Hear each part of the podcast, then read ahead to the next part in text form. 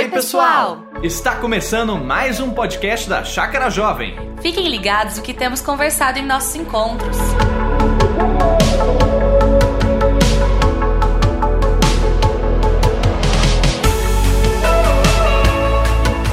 Olá, pessoal, boa noite a todos.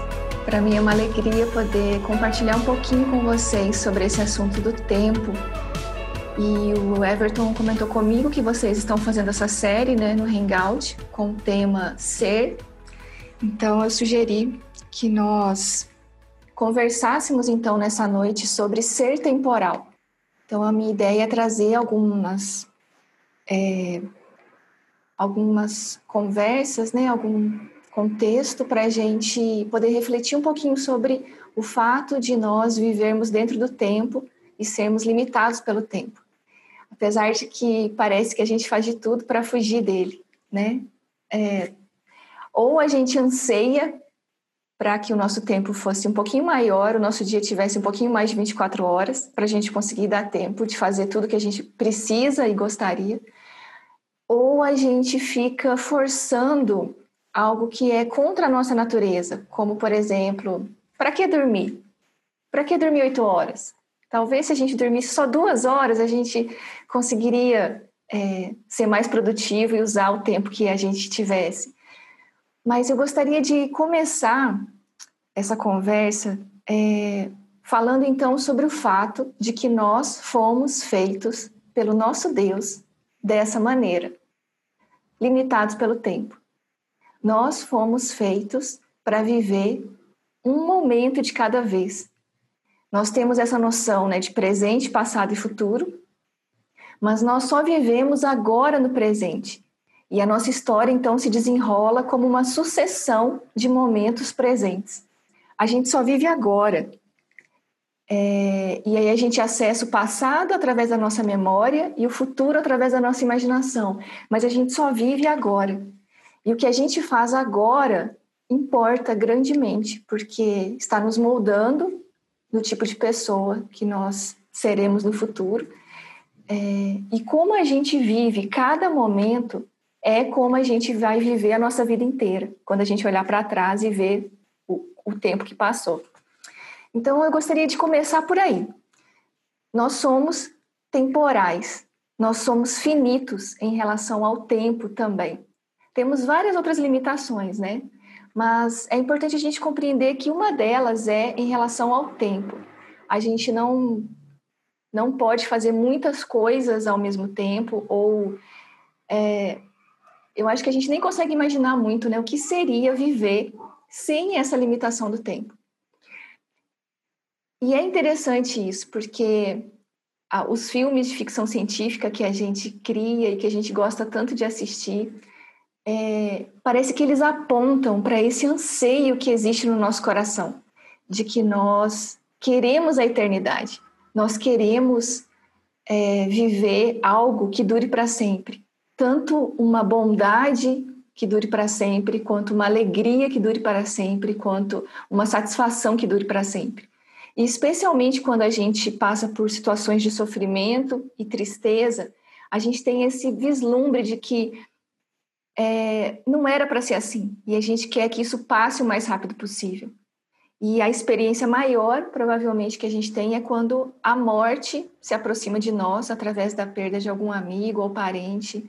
É, e a gente tem essa sensação de que não era para ser assim. Era para que a gente pudesse continuar juntos.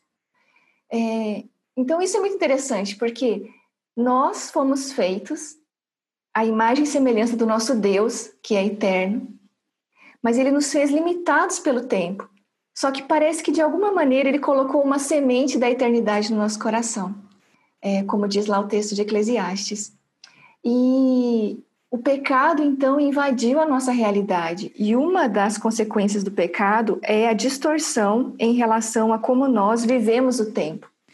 O pecado distorce completamente a forma como a gente experimenta e se relaciona com o tempo. Então, o pecado distorce a nossa, a nossa percepção do passado, distorce a nossa percepção do futuro e distorce também o modo como a gente vive agora o momento presente. Então, para quem quiser entender um pouquinho mais sobre esse assunto, eu recomendo a palestra do Labri Brasil, que está lá no nosso canal do YouTube e chama O Sacramento do Momento Presente. É uma palestra, é uma das primeiras palestras que nós demos no início do Labri, em 2008, e ela traz o conceito é, do que, que significa o pecado influenciar e afetar a nossa relação com o tempo? E como isso distorce a nossa relação com o passado, fazendo com que a gente se agarre a uma realidade que não existe mais, a coisas que já passaram, é, ou porque foram muito boas e nós estamos insatisfeitos com o presente e gostaríamos de voltar ao passado, ou porque foram muito ruins e nós sentimos culpa, é, traumas, consequências ruins por causa dessas experiências. Com relação ao futuro, é, nós experimentamos ansiedade, que é um dos sintomas, eu acho que mais presente na vida de todos nós hoje. Nós fazemos planos, criamos expectativas, nós trabalhamos é, olhando para o futuro. E Deus nos fez desse modo. Mas por causa do pecado, esse olhar para o futuro gera muita ansiedade. E também, consequentemente, por causa do pecado, nós vivemos o presente com uma série de é, emoções como o tédio, como é, o cansaço, essa sensação de que a nossa vida não está valendo a pena, que o tempo está escorrendo pelos nossos dedos, e a gente fica preso é, pensando no passado e no futuro e deixando de enxergar o que está acontecendo agora no momento presente. E aí a gente tem essa sensação, muitas vezes, no final do ano, de olhar para o ano todo e perceber que eu estou tão cansada, eu fiz tanta coisa, mas o que, que eu fiz de fato? Parece que eu não fiz nada que tenha sido de valor a ponto de eu ficar feliz, olhar para trás e falar assim: nossa, que bom que isso tudo aconteceu esse ano. Então, escutem lá essa palestra, porque não vai dar tempo para a gente abordar aqui todos os argumentos que ele traz. É uma palestra do Guilherme de Carvalho, O Sacramento do Momento Presente. Bom, é, um outro aspecto, então, que é importante para a gente conversar essa noite sobre isso, é que nós precisamos entender, então, como viver esse tempo que nos é dado como dádiva pelo nosso Deus, que é o único Senhor do tempo. Então, para começo de conversa, a gente precisa entender isso. O tempo não é meu. O tempo não é uma mercadoria que eu consumo e eu faço o que eu quiser, porque o tempo é meu e se eu quiser ficar jogada no sofá o fim de semana inteiro vendo série na televisão, eu fico. É, isso é uma mentira que, é, infelizmente, virou parte da nossa cultura atual. Uma cultura que não crê em Deus, um mundo que não considera nada como dádiva e tudo como eu tenho direito de ser feliz e, portanto, eu faço o que eu quiser com a minha vida, com o meu corpo, com o meu tempo. Então, o tempo também acabou se tornando um produto, uma mercadoria que eu consumo, de acordo com a minha vontade, de acordo com os meus desejos, de acordo com o que eu tenho, o que eu quero fazer agora nesse momento. Então, é claro que o mercado usa isso para vender coisas para nós. Então, você pode sim ser o melhor profissional do mundo e encontrar sua felicidade no seu trabalho, desde que você dedique todo o seu tempo para ele. É, para que família, para que relacionamentos, para que filhos, para que casamento, se o que mais interessa e o que vai te dar sentido e identidade é o seu trabalho. Então, há uma cobrança cada vez maior do mercado de trabalho para que a gente ofereça o nosso tempo como sacrifício para ele. E por causa das tecnologias digitais, e especialmente agora, né, que a maioria de nós está trabalhando de casa, de home office, então o tempo é do trabalho eu tenho que estar disponível o tempo inteiro para quando meu chefe precisar de mim, para quando ele é, exigir de mim alguma coisa. E é, se eu quero esse trabalho, eu tenho que me submeter, porque tem outras pessoas interessadas. É, se eu não atender o que esse Deus exige de mim, eu sou eliminada e tem outras pessoas que entram no meu lugar. É, enfim, o mercado vende satisfação e identidade a partir do sacrifício do nosso tempo. E isso acontece em várias esferas, além do trabalho também. Então, para isso é muito importante a gente compreender que nós, como cristãos, nós temos uma outra compreensão. É uma outra narrativa que dá sentido para o nosso tempo. É uma outra verdade que traz identidade, satisfação e felicidade para nós, como seres humanos. E aí eu gostaria então de trazer um esclarecimento sobre essas duas narrativas que são bastante opostas. Uma é a narrativa é, de que o tempo é meu e eu faço o que eu quiser com ele. E aí, quando eu penso no meu tempo que eu tenho, eu olho só para a minha vida aqui, sei lá, é, digamos que a gente vive 80, 90 anos aqui na Terra. Então, eu penso nesse pedacinho de tempo que o Senhor me dá e acho então que ele é meu e eu tenho que fazer o máximo possível para que eu seja feliz dentro desse tempo. Então, eu crio várias expectativas e projeto anseios né, do meu coração dentro desse tempo. Então, eu quero me casar, eu quero ter filhos, eu quero fazer uma faculdade, eu quero passar num bom concurso, eu quero fazer um mestrado, eu quero fazer um doutorado, eu quero conseguir um bom emprego, eu quero ser promovida, eu quero ter segurança financeira. Então, a gente projeta essas coisas ao longo do tempo. É, e à medida que os anos vão passando, eu tenho também expectativas do momento em que eu quero que essas coisas aconteçam. Então, o momento que eu quero me casar, o momento que eu quero ter o meu primeiro filho, o momento que eu quero é, estar formada, o momento que eu quero conquistar uma segurança financeira. E aí, então, Deus se torna aquele que vai abençoar os meus projetos e os meus planos. E eu oro para Ele, então, para que essas coisas aconteçam. Ainda que eu peça que seja da vontade dele, na verdade eu quero que seja de acordo com a minha vontade, de acordo com os planos que eu elaborei. Sejam planos mais soltos ou sejam planos mais específicos, né? Dependendo aí da personalidade de cada um de vocês. É, e aí então Deus se torna alguém que está fora desse tempo e alguém para quem eu até acredito, né? Afinal de contas ele é Deus, eu acredito que ele pode me ajudar, então eu peço para ele me abençoar. Mas ele não faz parte desse tempo. Essa se tornou a narrativa mais comum que todos nós estamos envolvidos por causa dessa cultura pagã à nossa volta. Quando, na verdade, o que eu quero trazer agora para vocês é a outra narrativa, que é a narrativa do Evangelho, a narrativa das Escrituras, que diz que existe um Deus que é senhor do tempo, que ele criou o tempo. Ele criou o tempo lá no início, quando ele criou, então, seres humanos, planetas, estrelas, vida, e aí, então, a história de revelação desse Deus se desenrola ao longo desse tempo. Então, foram surgindo pessoas e famílias ao longo do tempo que fizeram parte desse plano de mostrar Deus para nós. Deus criou o tempo para que Ele, que é eterno e não se limita pelo tempo, se revelasse para nós através do tempo. E aí então, desde o início, desde a criação de todas as coisas, Deus se revela contando uma história para cada um de nós ao longo do tempo.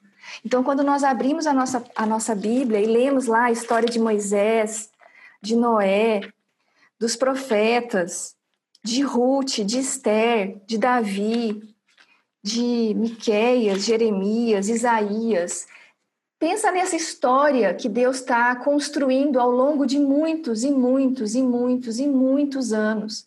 E através desse tempo, Ele está se revelando para nós, nos dizendo quem Ele é.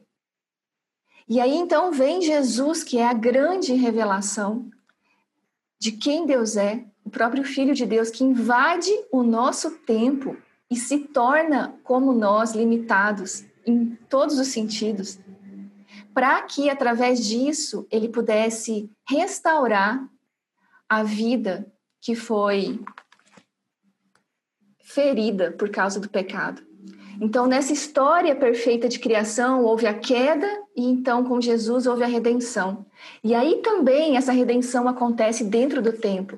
O Filho de Deus se torna homem semelhante a nós e vive limitado ao tempo semelhante a nós. Ele se torna um bebê e cresce como uma criança normal, se torna um homem adulto e vive então todas as limitações que o tempo pode trazer, morrendo também no tempo, num período histórico.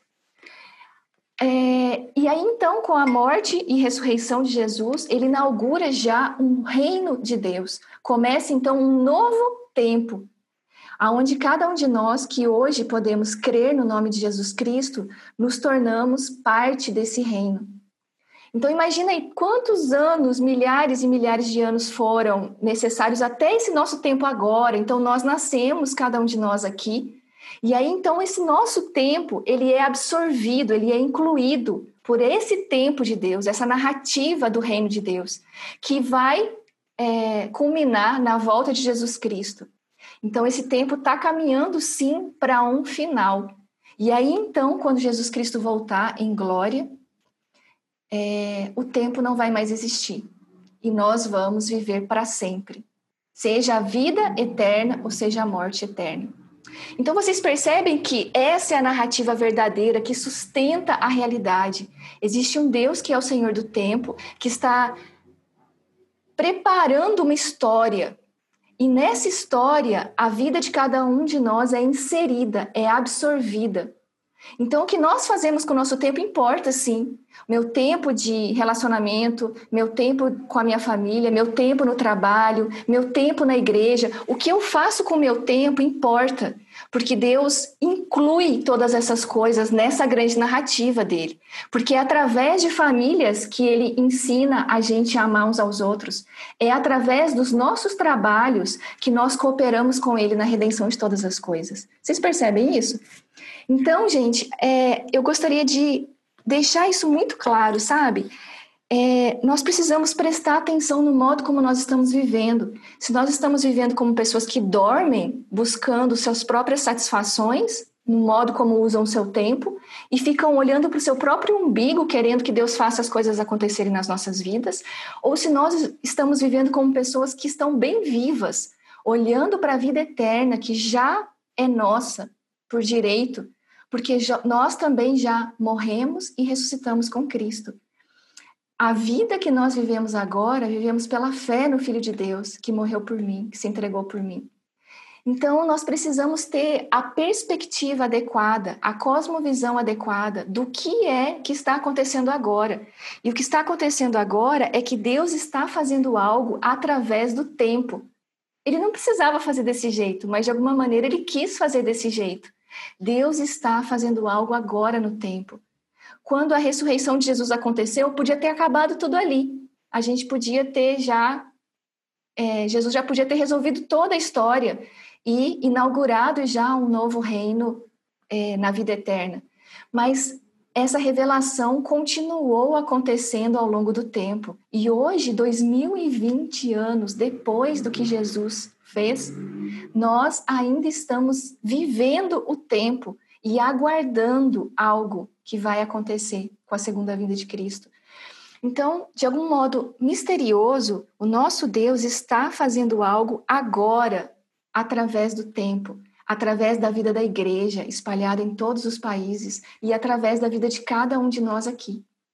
Então, o que eu faço importa. O que eu faço com o meu tempo importa. As minhas escolhas importam, porque elas são testemunhos de que eu vivo nesse reino de Deus e não mais no mundo, não mais na cidade dos homens. Vocês percebem isso? Por isso que a palavra de Deus é um chamado tão importante para a gente aprender a viver o nosso tempo com sabedoria e a alcançar um coração sábio. Porque, de alguma maneira, nós estamos sendo transformados ao longo do tempo.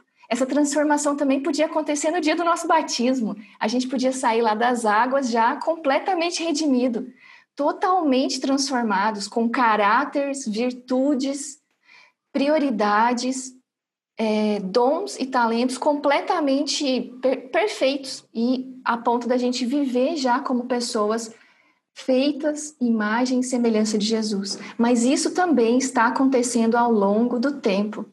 E isso que a palavra de Deus nos alerta tantas vezes para a gente desenvolver a nossa salvação, buscar uma vida de devoção, cuidar para o modo com que nós estamos vivendo, não como insensatos, mas como pessoas que sabem viver o tempo, que olham para o futuro e sabem o que vai acontecer. Jesus Cristo vai voltar e aí ele vai pedir conta do que eu fiz com os talentos que ele me deu, inclusive com o tempo que ele me deu. Então a gente precisa se lembrar disso, que Cristo habita em nós através do Espírito Santo. E por causa disso, ele está nos transformando, nos redimindo de glória em glória, momento a momento, a imagem e semelhança dele. Para que um dia nós possamos viver eternamente com ele, mas só vai ser capaz de viver eternamente aquilo que for gerado em nós agora ao longo do tempo. Então, isso que eu acho incrível, sabe? De que enquanto nós nos submetemos a Deus agora, no tempo, Ele está formando em nós algo que é eterno, que vai viver para além do tempo. Enquanto nós nos submetemos a Ele agora, para conhecermos a Ele, para nos submetermos a Ele, conhecermos a Sua vontade, a Sua palavra, obedecermos ao que Ele quer de cada um de nós, nos contextos onde cada um de nós está inserido agora, ainda que limitados pelo tempo, o que Ele está gerando em nós é eterno, é infinito e vai permanecer para todo sempre. É como se tivesse um mistério envolvido. E, e a pessoa que ele está gerando dentro de cada um de nós, a gente ainda não consegue ver completamente. A gente vê vislumbres. Uma pessoa que era egoísta se torna mais generosa, uma pessoa que era extremamente medrosa e ansiosa consegue confiar e ser destemida. A gente, a gente vê vislumbres de, de virtude, de caráter, de transformação na vida de cada um de nós, mas quem cada um de nós está se tornando, a gente não consegue ver, porque está misturado a gente continua caindo, tropeçando, errando. Mas um dia, quando Cristo voltar, nós vamos ver completamente e vamos enxergar como Ele nos vê. Ele vai nos chamar por um nome que só Ele conhece. E nós vamos, então, manifestar de maneira completa isso que Ele gerou agora, ao longo do tempo que Ele nos deu na vida de cada um de nós.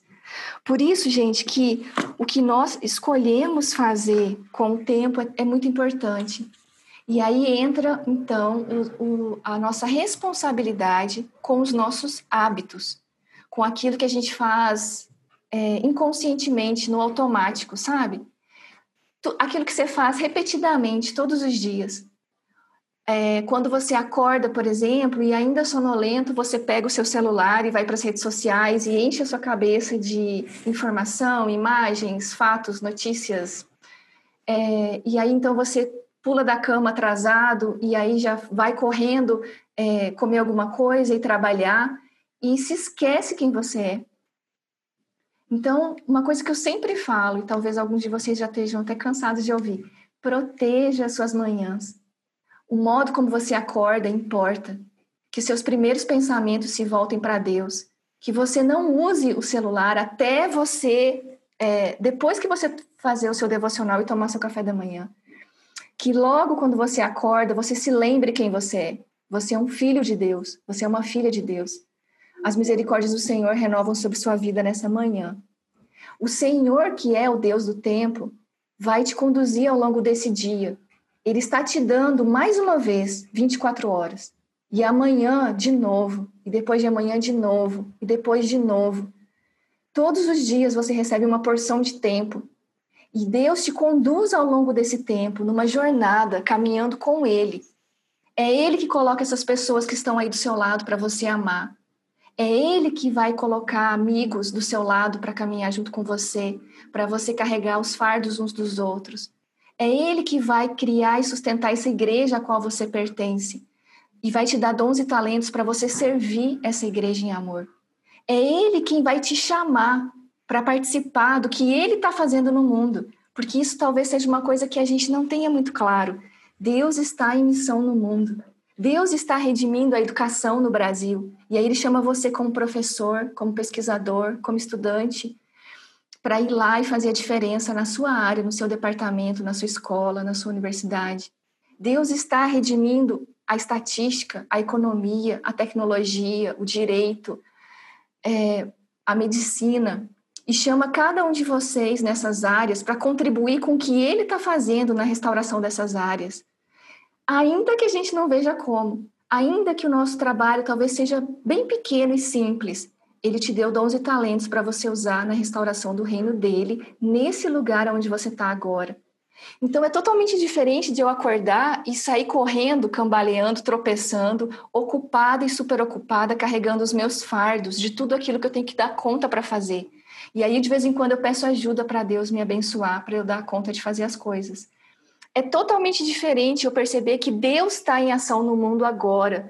Deus está fazendo muitas coisas agora através das vidas dos seus filhos cristãos, que se chamam pelo seu nome. E então Deus convida cada um de nós para participar do que Ele está fazendo nessas áreas, nessas famílias, nessas igrejas, nessas cidades. Então nós nos tornamos coparticipantes com Cristo. E por isso nós não podemos dizer que a gente não está sabendo o que Ele está fazendo, porque só aqueles que dormem não estão vendo o que Ele está fazendo. Nós temos uma responsabilidade de participar com alegria do tempo que Ele nos dá, independente do que esse tempo traga. Uma coisa que tem me incomodado muito ultimamente são esses memes que estão circulando pela internet do ano de 2020. Vocês já devem ter visto isso, que o, dois, o ano não existiu, a gente não viveu, não teve esse tempo. Tipo, não aconteceu nada esse ano. E aí tem vários memes, né, vários desenhos que eles construíram. Um deles é do calendário, não sei se vocês viram esse, que aparece janeiro, fevereiro, aí março, abril, maio, junho, julho, agosto, setembro, outubro, novembro, tudo bagunçado, assim, os números todos um, um em cima do outro. E dezembro, né, porque tem expectativa que em dezembro vai estar tudo normal. Isso é uma mentira. O tempo continua existindo. A gente continua tendo dias de 24 horas. A gente continua vivendo. Agora, por que, que dá essa sensação de que a gente não viveu? Porque todos os nossos planos foram praticamente frustrados. É, as nossas expectativas de eventos, reuniões, palestras, encontros, viagens, foram todas abaladas pelo fato de uma pandemia mundial estar matando muitas pessoas e nós termos que ficar em isolamento social. Então, essa sensação de que o meu tempo e todos os meus planos e projetos foram destruídos. Mas nós que somos cristãos, nós não precisamos temer e nem ser abalados por nada disso, porque nós sabemos que o tempo não é nosso e que o tempo continua existindo. Então, cada um de nós continua tendo uma porção de tempo todos os dias. E nesse tempo, nós continuamos tendo, sim, possibilidade de amar, de cuidar, de criar, de servir, de aprender, de trabalhar, de estudar. Nesse tempo, todos esses meses que nós estamos em home office, isolados uns dos outros, o Espírito Santo continua agindo em nós, nos transformando à imagem e semelhança de Jesus. E ainda nós somos responsáveis pelo que nós estamos fazendo com, os nosso, com o nosso tempo. Por isso que é importante a gente ser intencional. É o que o James Smith fala no livro Você é Aquilo que Ama, e na sua trilogia. É, o que nós fazemos com o nosso tempo, os nossos hábitos, os nossos comportamentos automáticos estão nos moldando numa pessoa que ama mais a Deus ou não. E amar a Deus exige prática. Por isso, nós precisamos incluir na nossa rotina hábitos relacionados com a vida devocional. E aí, eu tenho é, feito uma série sobre as disciplinas espirituais. E aí, se você quiser saber mais sobre isso, você pode ir depois no meu site. E e ler com atenção, né? Eu postei ao todo 15 disciplinas mostrando como elas são importantes nesse nosso processo de discipulado, de formação espiritual. Não tem como eu saber isso que eu falei para vocês sobre como viver o tempo se eu não leio a palavra de Deus e se eu não aprendo com o próprio Deus como é para eu viver o meu tempo. Não tem como eu aprender a ser menos ansiosa e confiar na palavra dele se eu não orar se eu não investir tempo todos os dias com o meu Senhor para ouvir a voz dele, para eu acalmar os muitos ruídos dentro de mim e encontrar a voz dele que me diz o que é para eu fazer e me orienta ao longo desse caminho, nesse tempo. Então, os nossos hábitos são muito importantes porque eles são o lugar de habitação. E aí nós precisamos lembrar da palavra de Jesus, de permanecermos nele. Então, Jesus não vai ser só mais uma tarefa no meu dia. Meu tempo com Deus não é simplesmente mais uma coisa que eu incluo lá na minha rotina. Trabalhar, tomar café da manhã, lavar roupa, arrumar a casa, ligar para o fulano, orar e ler a Bíblia. Não. O tempo é dele, a realidade é dele, as minhas 24 horas são dele. E tudo que eu faço, eu faço com ele. Eu, eu caminho com ele ao longo do meu tempo. Ele me leva para o trabalho e trabalha comigo, e me sustenta, e me dirige, e gera os resultados e frutos do meu trabalho. Ele me leva a amar as pessoas que ele coloca na minha vida e ama essas pessoas através de mim, me ensinando a amá-las como convém, como ele me, ama. Vocês entendem? É, então é, é, totalmente diferente. A gente precisa compreender essa, essa perspectiva a partir de uma nova lógica. De que Deus é o Senhor do tempo e é o Senhor da realidade e tudo que existe agora é dele, pertence a ele. Eu sou dele e ele é meu. Então eu vivo o meu dia e o meu tempo a partir desse relacionamento que eu tenho nele. E quando eu habito nele e as palavras dele habitam em mim, então nós nos tornamos como ramos que pertencem à videira verdadeira. E a vida de Cristo flui então através de cada um de nós. E ao vivermos cada dia dessa maneira, nós estamos nos tornando pequenos cristos, como diz o C.S. Lewis no livro Cristianismo Puro e Simples. E para encerrar, eu gostaria então de ler esse trechinho com vocês, para a gente lembrar de que algo muito incrível está acontecendo nas nossas vidas agora, enquanto a gente vive os nossos tempos, e que nós precisamos aprender a submeter os, os nossos dias a Deus e a caminharmos com Ele, momento a momento, enquanto Ele nos ensina, nos transforma é, e de uma maneira misteriosa, nós também estamos contribuindo para a redenção de todas as coisas. Então, no livro Cristianismo Puro e Simples, o C.S. Lewis fala sobre o bom contágio. É, ele começa, no finalzinho desse capítulo, ele fala o seguinte: que existe um relacionamento misterioso entre Pai, Filho e Espírito Santo, que é a Trindade.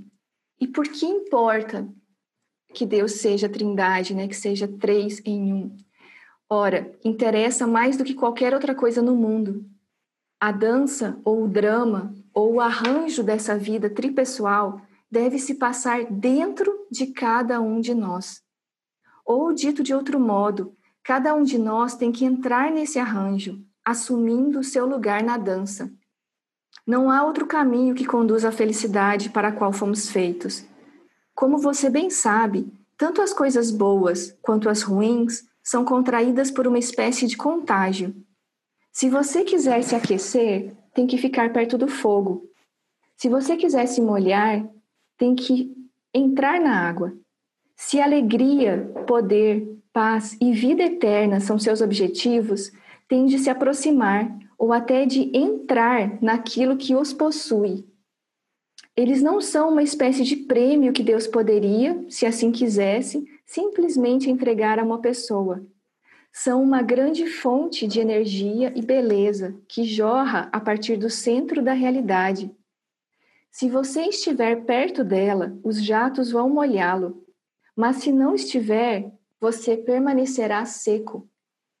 Uma vez unida a Deus, como uma pessoa poderia não viver para sempre? Do mesmo modo, uma vez separada de Deus, o que essa pessoa poderia fazer se não definhar e morrer? Agora, a oferta completa do cristianismo é essa: deixarmos Deus traçar o nosso caminho. Só assim poderemos participar da vida de Cristo. Se o fizermos, então estaremos partilhando de uma vida gerada, que não foi criada, que sempre existiu e continuará existindo para todo o sempre.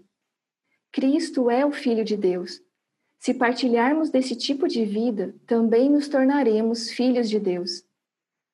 Todo cristão deve se tornar um pequeno Cristo. Esse é todo o propósito de se tornar um cristão. Simples assim.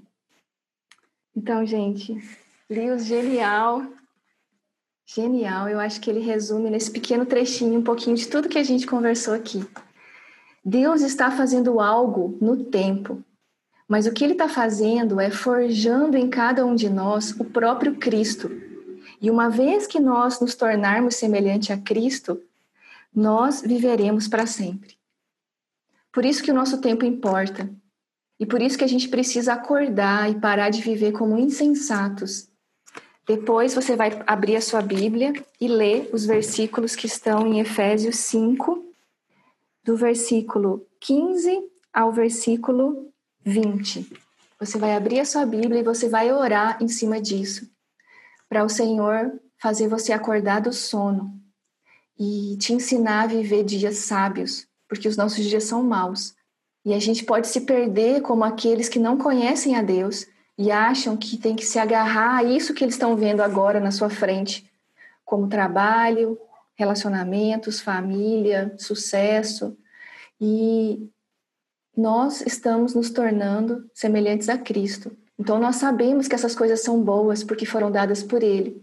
Então nós vamos receber essas coisas como dádivas, assim como o tempo que Ele nos dá, sabendo que Ele está nos transformando. E um dia o que nos espera é a vida eterna. Amém? Vou fazer uma oração então para nós. Pai querido, nós te buscamos nesse momento, entregando a vida de cada um que está nos ouvindo agora. O Senhor conhece o modo com que cada um tem vivido o tempo, as nossas lutas, as nossas angústias para fazer com que a nossa vida tenha sentido e o modo com que muitas vezes nós corremos super ocupados, sobrecarregados, tentando viver tudo aquilo que nós temos de possibilidade. E com isso, muitas vezes, desperdiçando o tempo que o Senhor nos dá. Corremos atrás de muitas coisas quando o Senhor mesmo nos diz que uma só delas importa, que é buscar em primeiro lugar o reino de Deus e a sua justiça. Por isso nos ajuda, Pai. Nós colocamos a vida de cada um de nós agora diante do Senhor, pedindo que o Senhor abra os nossos olhos para enxergar a realidade e nos dê condições de viver o tempo em relacionamento contigo. No nome de Jesus. Amém.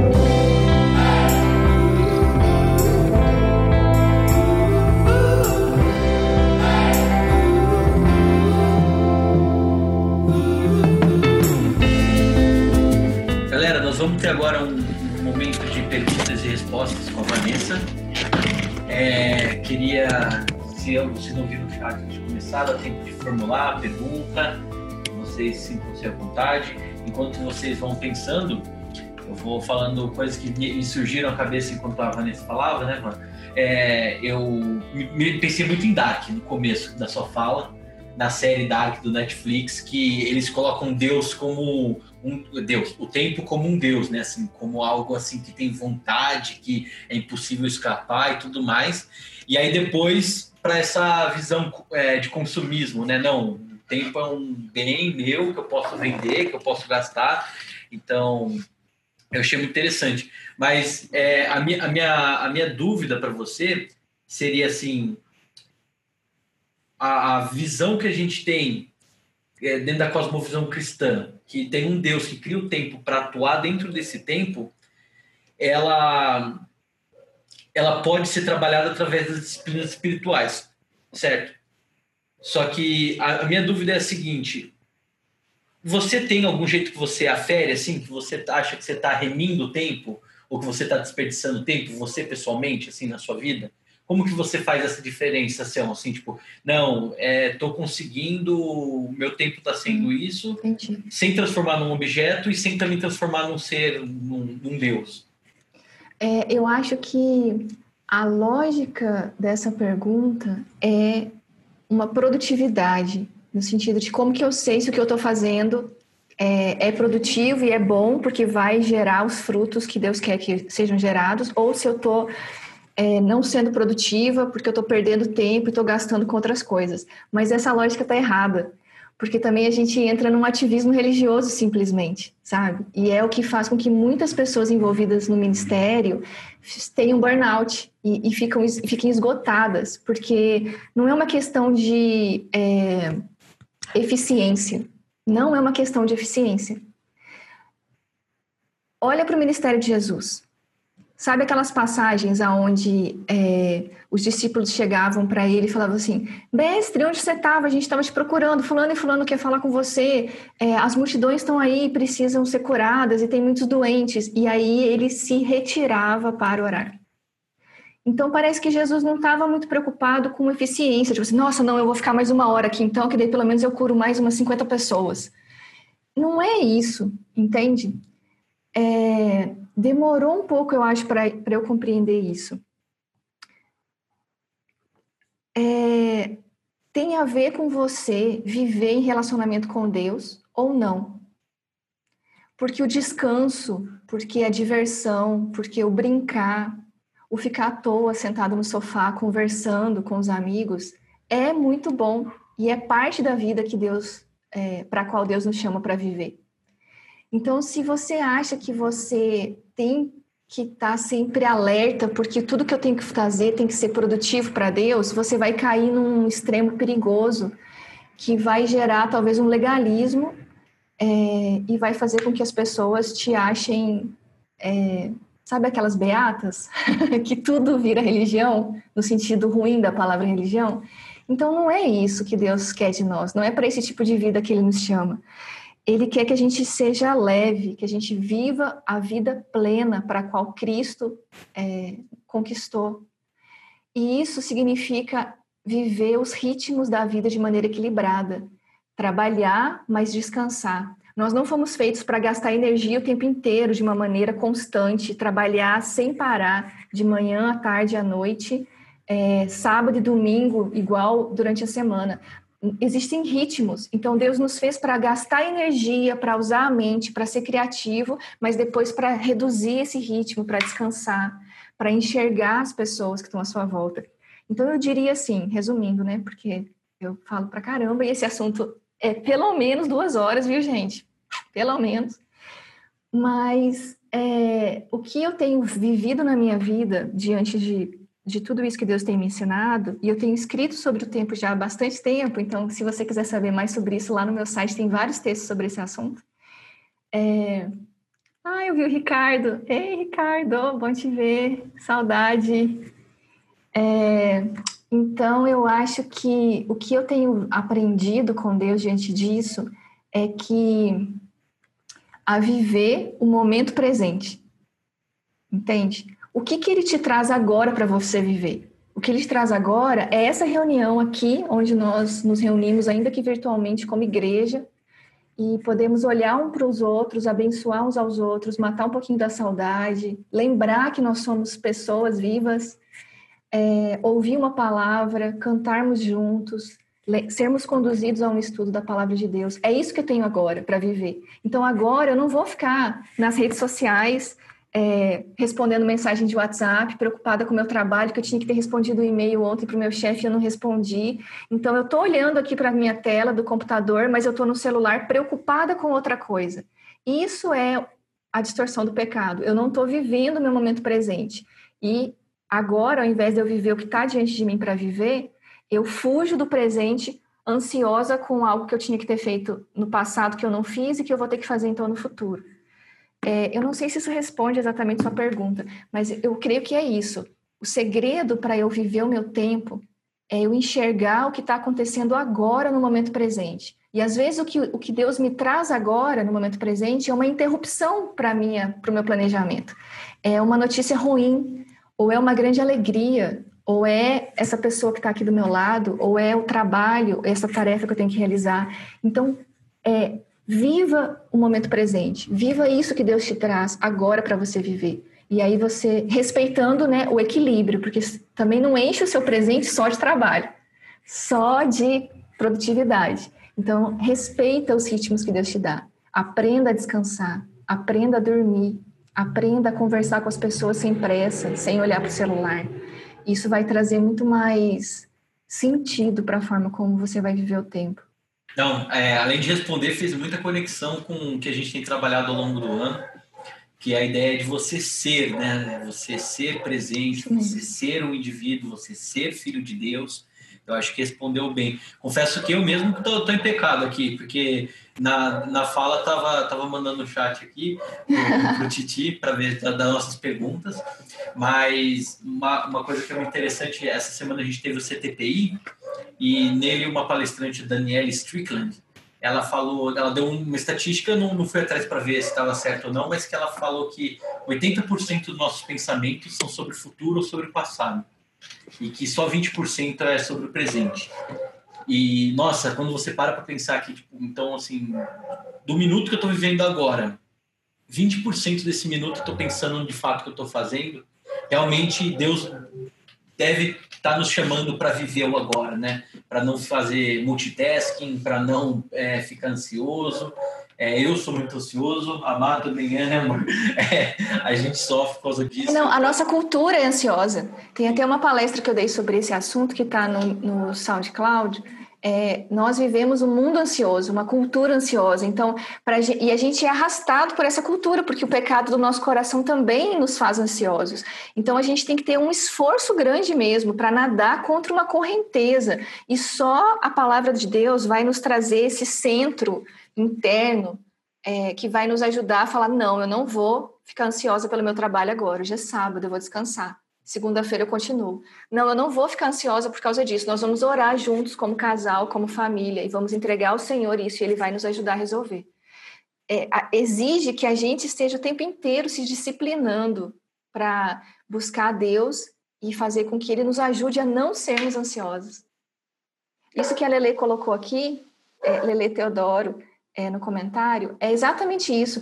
É, eu mesma, quando começou a pandemia em março, eu fiquei esgotadíssima, porque o volume de trabalho triplicou. Parece que os trabalhos, né, as empresas começaram a exigir muito mais, porque agora eles não tinham controle se eu ia estar trabalhando direito. É, e isso aconteceu com vários amigos meus. Então, nós percebemos isso. É, e, ou por um outro lado, tipo assim, ah, eu fui dispensado do meu trabalho, então eu tenho que fazer alguma coisa com esse tempo. Que séries que eu vou assistir, que livros que eu vou ler, que cursos que eu vou fazer. Então, assim, essa, essa sensação de que até o que é prazer vira meta de produtividade, de, de eficiência, porque daí eu tenho que alcançar X quantidade de tudo. Ah, eu vou aproveitar e fazer, então, os cursos que eu queria fazer, ler todos os livros que eu queria ler, e tudo vira é, produtividade, quantidade, e, e aí isso gera um esgotamento generalizado. É... Vanessa, tudo bem? Oi. É, eu queria falar, na verdade, a minha fala é mais é, um comentário do que uma pergunta em si. Sim. É, primeiro, eu queria agradecer e falar que eu gostei muito do que você falou. Eu acho que para mim foi muito útil, porque, como o Henrique falou, eu sou um, po um pocinho de ansiedade. Então, a pandemia, o quê? É só para eles estão vendo minha carinha. Fala por ah. aqui. Só um momento. Pronto, pode falar que eles vão te ouvir. Tá. É, é que. Tecnologia. É. Se a gente não ficar assim, eu tô ouvindo pelo iPad e ele pelo computador. Então, é, mas o que eu tava querendo dizer é que, assim, para mim é muito, é muito difícil, assim, a questão do tempo, porque se eu não, eu não consigo, eu tenho muita dificuldade no não fazer nada, né? Então, é, e aí eu fiquei pensando, né? E eu lembrei de uma, de uma história que o Ricardo sempre conta, o Ricardo Agreste, em algumas pregações assim, que é quando ele, uma pessoa, não lembro quem, é, foi fazer uma trilha com pessoas nativas da, do país no qual ele estava. E aí, aquela correria, de, aquela ansiedade de conhecer, de fazer, de ir, de, de tudo, a pessoa acabou atropelando, assim, vamos, vamos, vamos. E aí os nativos falaram assim, vamos esperar porque o corpo está aqui, mas a alma ficou, então tem que esperar a alma chegar. E eu acho que a gente tem vivido muitos tempos assim, né? E, e essa questão que a Lele falou da produtividade, eu sinto isso muito na pele no meu trabalho. Então, no começo da, da pandemia, é, tinha dias que eu ficava que eu entrava para trabalhar às nove e saía meia-noite do computador. É, e assim, de certa forma, eu ficava com medo de, tipo, estarem esperando essa produtividade de mim. Tipo, ah, ela tá indo na casa dela, não custa nada ela só ficar com o computador ligado. Tipo, ela Isso. pode ficar de pijama, né? E? Desculpa, Imagina. E assim, o que eu tenho tentado fazer, além do o, Henrique, é o, o, tenta ser o oposto de mim, né? Então ele sempre ele é a pessoa que me faz assim, menos meu amor, menos, por favor. E eu tenho tentado ouvi-lo. E uma prática que para mim tem sido muito boa é a questão de tomar chá. Eu descobri o chá. Maravilhoso. eu sento para tomar chá, eu, eu sinto o cheiro do chá eu fico lá pensando. Aí eu vou tomar minha vitamina D no sol enquanto eu tomo o chá. E isso tem, tem feito muito, um, é, muito bem para mim. E aí, em vários momentos, eu me peguei agradecendo a Deus nesses momentos em que eu tô, tipo, é, refletindo o que, tá, o que eu tô sentindo, o que eu tô fazendo. né? Tipo, obrigada pelo sol. Eu sei que parece muito positivista, mas é, ajuda muito, sabe? A gente agradecer as coisas que a gente é, é abençoado, pelas coisas que estão acontecendo na nossa vida, sabe? E essa questão do tempo que eu separei, assim, eu tenho tentado separar para parar e refletir, pensar no presente mesmo e ter um momento de gratidão para Deus, tem me ajudado, sim, muito. Muito bom, excelente. Você foi um ponto muito importante, porque eu acho assim, é, a gente precisa de pausas. Especialmente se você tem uma jornada de trabalho intensa, você tem que parar de tantas e tantas horas, digamos assim. É o momento que você levanta, faz um alongamento de cinco minutos, é o tempo que você vai até a janela e vê, é, sabe, o movimento, vê a rua, vê, vê as árvores, vê o céu. É o tempo que você vai preparar um café e, e, ter, e ter um momento maior onde você contempla a realidade. E aí um chá sempre ajuda, sabe? E isso se torna um momento devocional. É, você vai orar, sabe? Nesse momento as ideias se conectam, sabe? Você lembra de coisas e aí você tem insights. É nos momentos de pausa que a gente tem os insights. E isso é uma outra coisa, que nessa correria, nessa cultura da pressa, a gente não tem mais pausa.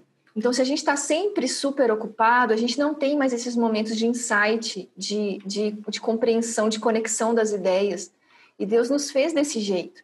É, por exemplo, quando a gente é, anda de carro, por exemplo, é, sem ser você dirigindo, né? E você olha para fora da janela e contempla o que está acontecendo lá fora. Hoje em dia, todo mundo fica no celular sabe? Então, é nesses momentos que você olha e você deixa sua mente viajar um pouco que o Senhor nos traz ideias, insights, nos dirige. Assim, você falou com a fulana? Ó, oh, pede ajuda para o ciclano, liga para o fulano, sabe? E a gente está perdendo esses momentos de pausa. Então, é, isso é uma coisa muito importante. E, e se você ir aos poucos, incluindo na sua rotina essas pausas, e aí tendo uma pausa maior no seu final de semana, você vai aos poucos encontrar esse equilíbrio, isso vai te fazer muito bem. É, é, é, interessante que somente quando a gente consegue fazer o que você falou, né, Vanessa, de não acordar e ver o celular, ou então ter um momento de pausa, que a gente vai ver que, na verdade, nada é. Nada é. Qual é o termo agora? Esqueci. Nada é neutro. Então, por exemplo, até o trabalho, que é uma coisa boa, é bom a gente trabalhar, é bom a gente produzir, se a gente coloca num, numa questão de idolatria, as coisas boas se tornam deuses e exigem sacrifícios, né? É, o pecado distorceu tudo, gente. Então não tem mais neutralidade. Vai ser bom ou ruim, vai fazer mal ou bem, dependendo de como você se conectar com isso, né? E a sua motivação envolvida nisso.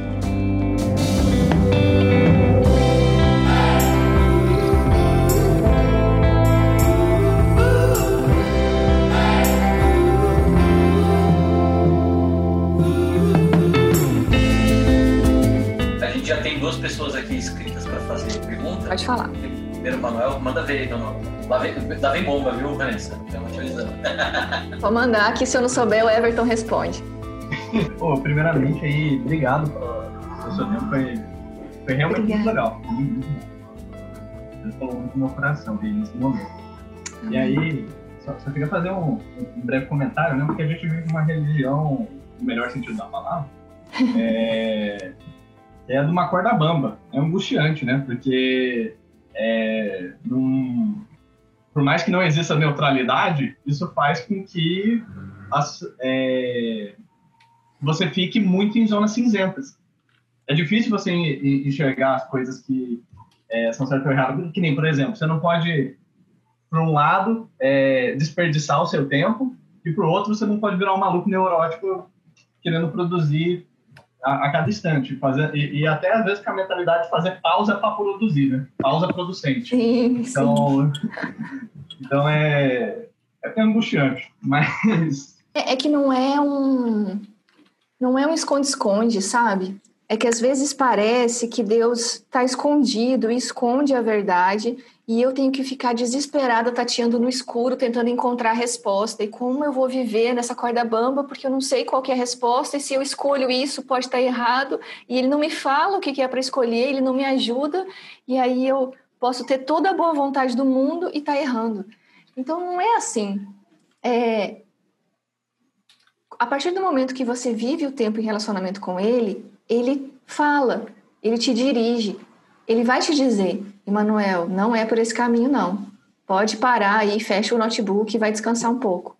E tá tudo bem. É, ele vai te dar uma ideia e vai gerar no seu coração uma paixão para perseguir essa ideia e transformar isso num sonho. E enquanto isso não acontece, ele vai gerar no seu coração a paciência, a esperança para perseverar nesse caminho até ver esse sonho realizado.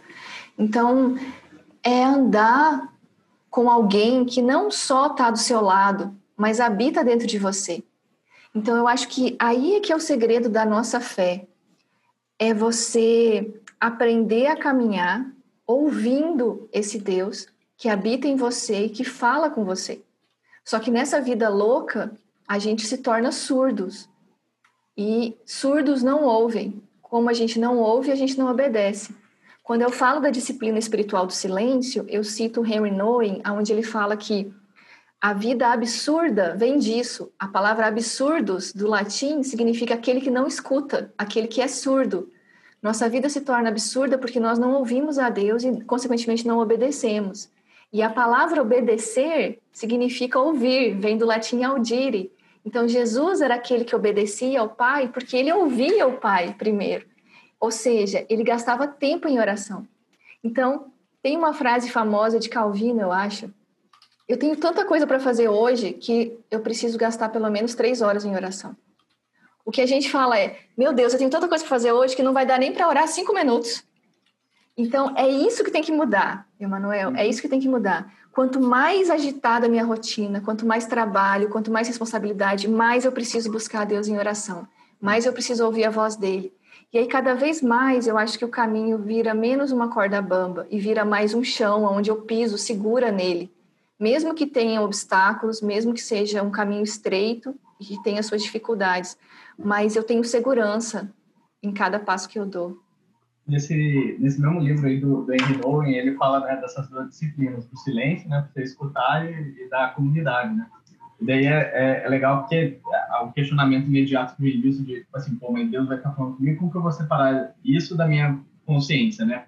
Então, e, e daí é legal porque quando a gente exercita também a disciplina da, da comunidade, a gente tem um filtro do, do que Deus está falando no, no silêncio. No, no, tem, tem, até uma frase aí que, que ele fala que eu, que eu, lembro que parece até namastê, né? Um negócio meio, é do hinduísmo que ele fala que a comunidade a disciplina do, do silêncio, do, do, do, meu silêncio com Deus, com o seu silêncio com Deus, né? Então... Isso mesmo. E sempre é, é, avaliados pela própria palavra dele, porque Deus Sim. não vai falar nada que esteja oposto ou diferente do que ele já falou através da palavra. Então, uhum. por isso que é, esse, essa meditação não pode ser eu sozinha com os meus pensamentos e sentimentos distorcidos. É, a minha prática da oração, da meditação, tem que ser baseada, pautada no estudo constante da palavra de Deus. E cada vez que a gente lê o mesmo versículo, memoriza aquele versículo, se dedica em oração sobre aquele versículo, o Senhor fala conosco. Muito bom, que bom que você gosta do Harry Noe. Eu sou fã eu li, demais. Eu li total de um livro dele que foi esse aí. É. eu não sei se, tá, se, eu ainda te, se eu já tenho carteirinha de fã, mas eu gostei. Ele é bom demais, eu sou fã. Vanessa, primeiramente, sempre muito bom estar com você. Tava com saudade. Nada, também. Sua barba tá enorme. Nada, tá curta. Não fala isso que a Tati vai falar pra mim. Maior. Né? Mas é, você comentou na sua, numa das respostas um fato que é muito cotidiano para todo mundo aqui, né? Que a gente está fazendo uma coisa, mas está de olho no celular. E a gente vive numa sociedade extremamente hiperestimulada em tempos de questões sensoriais, né, como alguns caras vão dizer, sociedade excitada, né? Ou ainda a gente tem narrativas culturais que falam, olha, você ser multitask é importante. Isso mesmo. E isso vai fracionando a gente, vai quebrando a gente. A gente vai deixando de aproveitar a sacralidade do momento presente. Isso mesmo. E eu sempre me lembro no final do Senhor dos Anéis, que não tem muito a ver com esse tema, mas é esse final sempre me lança desafio em várias áreas, que é quando o Frodo olha para o Sam e ele tá para partir, né, no navio com os elfos, os últimos elfos, E ele olha para mim e fala: um dos seus desafios vai ser ser inteiro. Legal e eu sei que eu já te ouvi falar disso outras vezes. Hum. E eu acho que, mesmo que com o tempo avançado e com o desafio de você ser talvez mais breve, eu acho que valeria muito o pessoal que está aqui com a gente, diante de todo esse cenário de tão cotidiano que a gente está fazendo uma coisa de olho no celular, ouvir sobre ser inteiro, sendo discípulo de Jesus, olhando para o mundo presente. Não, maravilhoso, Ricardo. É isso, gente. Não é para a gente fazer grandes coisas, sabe? Não é para a gente mudar o mundo. É para eu ser inteira agora, diante daquilo que Jesus já fez em mim, sabe? a perfeição que ele já está gerando em mim, aquilo que ele já forjou dentro do meu coração. Ele me dá então um momento presente com todas as demandas que o presente traz para mim e eu preciso ser inteira agora diante disso.